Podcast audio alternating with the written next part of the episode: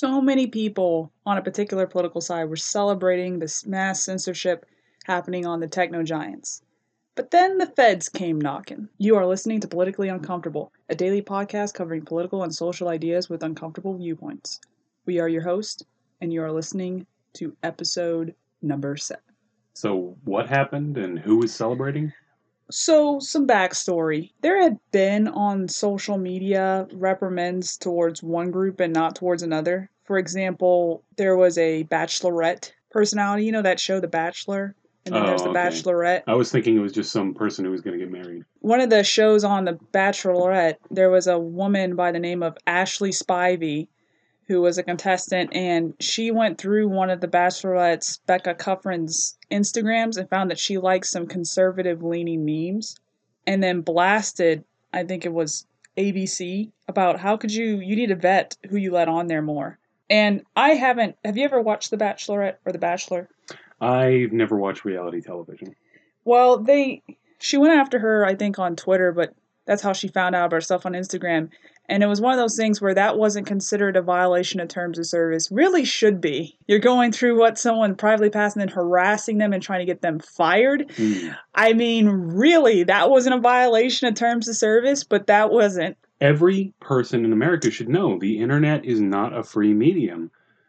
I mean, obviously, you have to be careful what you put on Twitter. You have to be careful what memes you like, don't you know? No, I'm just saying that it's crazy. It's like, what are people doing online? Thinking that they have the freedom to say and to do or to have opinions the way they want? Well, they're having opinions and they're saying things freely, but it's getting used against them. Exactly. That's the joke, though, you know? Like, what are you doing having opinions online? you know, there's been the whole Alex Jones suspension. Jack Dorsey was like, he suspended him for one week um, to make him think about his actions. And the H3H3 uh, YouTube streaming suspension, where he mentioned the name Alex Jones and was suspended. Well, no, I'm talking about a completely different thing here. Jack Dorsey's on Twitter. He said that he suspended Alex Jones for a week to make him think about his actions. So he kind of buckled under the pressure, but he doesn't want to say that because Jack Dorsey was the one who was like, "We're not going to do that on this platform. Just get rid of people because of their social ideas. It's not who we are." Yep, then he did it. Yeah, not only did he do it, but um, he banned some smaller people first. Remember, he threw the cousins in the volcano. He- right. Um, But then he threw the daughter in too. but then he says, I fully admit our bias is more left leaning. Uh, recently, in an interview, he was talking about how it's, even though their company's left leaning, none of their censorship has, you know, anything to do with that type of political leniency they have. This was reported to The Hill.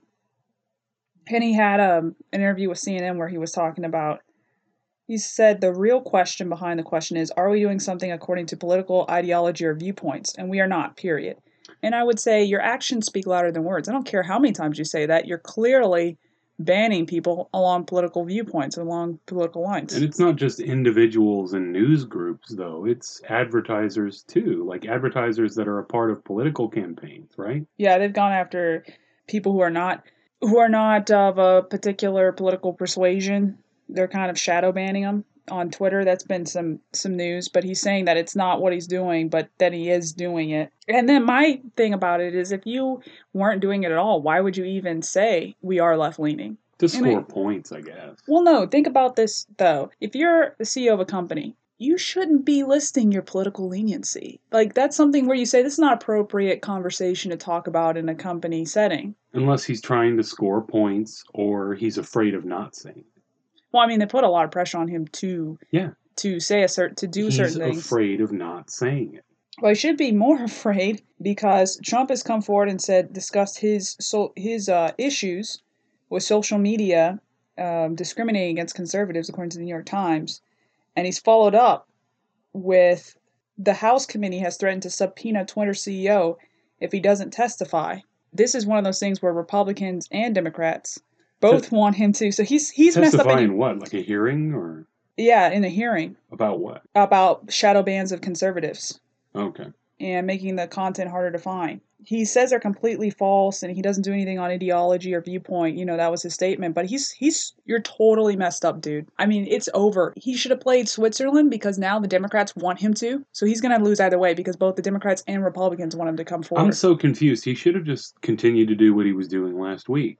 Yeah, which is staying out of it. Yeah, which is not banning these people that everyone else is banning. Yeah. You know, whether you agree with them or disagree with them, the fact is they were still on your platform because you were showing that you allowed them on there, you know? Yeah. All those people's fans, Alex Jones fans and everyone else came on board and thought that Twitter was okay, but now they're not. And not only that, you did what everyone else did, but you did it by caving to pressure. It's not Yeah. even like you held this and you wanted to do it. Oh, it's even better because You're since he publicly since he publicly caved to pressure, yeah. now he's getting publicly pressure from Republicans and Democrats to do something. He's just going to keep going on this battle where they bully him to do this, bully him to do that. He's I going to lose his entire. I wouldn't be surprised. You know, Facebook's their revenue wasn't looking as hot because their growth wasn't looking as hot, and then investors were starting to feel nervous, as they should with social media, because social media naturally has a short lifespan. Mhm. And so you're looking at Facebook, you're like, this is starting to not be as in. And then you're looking at Twitter, and they're just helping themselves not be as in. He's going to end up destroying his platform, and they're gonna they're gonna help him destroy his platform. Because, but at the end of the day, he is that bad rich guy that liberals are always talking about, isn't he? I mean, what he did was prove that he didn't have any principles Yeah, and that he was willing to sell them out with enough pressure. yeah. So pro- actually, I guess the problem is sell out is the wrong word. Selling out at least means you'll get something in return, but he's going to lose something Yeah. in return. Yeah. No doubt, because it's gonna be like, oh, this guy's easy. All you have to do is strong arm him. He'll and he'll bend right I mean, over. You already, you know, made a lot of liberals mad because you kept Alex Jones around, and then Yeah. you made the conservatives mad by kicking him off. You didn't appease the liberals by finally kicking him off. You still, you've still got anger on both sides. You're in a lose lose because you caved. Yeah, and now he's gonna have to testify, and that's gonna every single word he says is gonna be up there, and that's gonna be used against him. That's gonna hurt his company. You're an investor. You're like, please get me out of Twitter right now. I don't want anything to do with this sinking ship. It's just, it's really, really bad. And then the Washington Times, Well, they didn't make any money anyway, did they? They've always been like kind investor of funded. kind of in the red. Yeah, like a lot of social media companies, like a lot of Yeah. these startups, these a lot of these tech startups are running on. It's funny they keep talking about crash, crash, crash, crash, and I'm like, you're the first thing that would burn in a crash. You're not necessary. I just know that you know Twitter's never really been profitable, at least in comparison to other tech companies. Well, so Facebook, among other things, an administrator filed a formal complaint against Facebook for discriminatory policy. So you know, Facebook has ads, and they can allow you to target people based on race, gender, religion. Well, this allows discriminatory policies when placing ads and paying for ads and reaching other people. And technically, companies aren't supposed to engage in those discriminatory practices. So, Facebook might be the next one in trouble. This whole thing's a mess. I mean, I was looking at some other stuff when they're talking about this. This all came to kind of a, point with the whole banning of Alex Jones. That's when it really, really got big. And it's funny to me how, you know, the BBC reported how Jack was like, he needs to reflect on his actions and blah, blah, blah. And then is he talking about Alex or? yeah, he was talking about Alex Jones, like he he did that so that he could reflect on his actions. All right. Alex, you're in timeout. That's what he literally used the term. He used the term timeout. Oh Jesus! Yeah, that he could reflect on his actions in timeout, and sometimes people just need time to to think about that. Thank goodness for Daddy Jack keeping us all safe. Well, that's pretty much the way they're acting. Who wants another person telling them what to do? So, Well, Jack did. well, he doesn't. He doesn't necessarily. He doesn't necessarily want to be told what to do. Oh no, no, he caved to pressure, and then obviously he wanted more people telling him what to do because that's exactly what happened. It's what's going to keep happening if he keeps caving. See, he originally said if we succumb and simply react to outside pressure rather than straightforward principles we enforce and evolve impartially regardless of political viewpoints, we become a service that's constructed by our personal views that can swing in any direction. He says that's not us, but that's him now. Um, Yep. But that It didn't take long. yeah, it didn't, it didn't take long. So apparently he his Twitter is there, but he can't post to it. So it's a read only Twitter. Right. Huffington Post, I believe it was, felt that it wasn't far enough. Well, naturally. Um, they That's what I said though. The liberals aren't going to be appeased. no, this is not gonna Exactly. this is not gonna help the you put yourself in a lose lose. You shouldn't have caved in. Besides, in terms of, you know, the legality of the thing, it would be smarter to just allow everyone to use it. Unless you really like this is literally he does this. You know what the Huffington Post says? Twitter has become too toxic to handle, and Facebook and Instagram continue to mysteriously allow unfettered misogyny, online harassment, and vocal hate groups while obsessively censoring every female nipple in sight. That is the Huffington Post quote. And so that's what I mean. They're catering to groups who, just from the way that they're talking, don't want them to exist anymore. And the way they said was that it took overwhelming public opinion for the axe to fall, and that's a slippery slope, and that's a sticky, flat surface. This makes no sense, but this is that's not a slippery slope. That's a stickery flat surface of continually erring on the side of free speech to the detriment of human lives. So Huffington Post literally says that they're erring on the side of free speech, and that's a problem. Hmm. I- yes. I think that line was written on a sticky, flat surface. I didn't understand that at all. I mean, to me, they were basically coming after Jack, saying that you keep erring on the side of free speech, and that's unacceptable. hmm And to me, I'm just like, that's that's a very clear statement that they're never going to be. They're one, they're never going to be happy as long as his company exists. As long as Jack Dorsey, they will be happy the day Jack Dorsey is broke. It reminds me of Tiger Woods. I think something you could probably say is that they'll never be happy. But what about Tiger Woods? Well, Tiger Woods, it was like he was this role model before he got caught with all that stuff, and he was a black guy playing golf, not being a thug. And was that good enough for liberal media? No. As soon as they could find some dirt on him, they were so happy. They were overjoyed to destroy him, to destroy the public black figure of a decent human being. Yep. They, you couldn't have made them happier. They were so juicy for it. Oh my gosh, they loved it that's all they could talk about. That's all they wanted to talk about. And you had people standing there lecturing you about the morality of, of ch- adultery or, you know, having a monogamous relationship who you were sitting there listening to and thinking, ESPN, who you were thinking, I don't think this guy's monogamous at all, just from other things that he said. I want to say that politicians were coming out at the same time. Yeah, it- that was hypocritical. It was, yeah, I know, right? It was, it, but that's what I mean. They weren't happy until they destroyed him. Yeah. Even, even though he should be one of their big success Well, stories. And even then, I think happy is the wrong term. They weren't happy after they destroyed him. They were just looking for the next person to destroy. So they say when Twitter CEO says that Jones has not violated their rules, true or not, isn't now the ideal time to reevaluate and redefine those rules?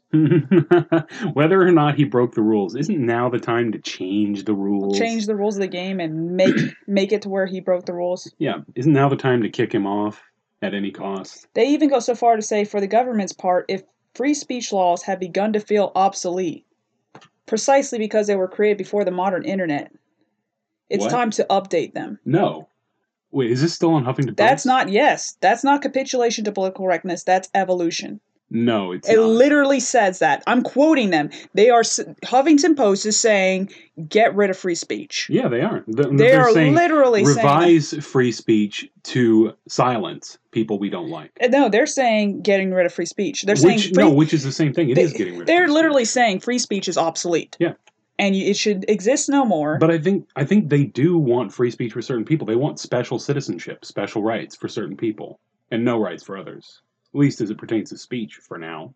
Well, let's hope they don't get their wish. Or I guess the one silver lining may be that if they get their wish, Huffington Post will no longer have the right to speak. Potentially. yeah, I mean, basically, they're they're saying that they want to end free speech. So Yeah. I mean, and I'm I quoted the Huffington Post. Let me name this uh, article so that anybody who wants to go look it up can read for themselves. It's an opinion piece by Tula Dramo- Dramonis, guest writer. Social media is a toxic mess. It should be on the companies to fix it. And their way of fixing it is get rid of free speech.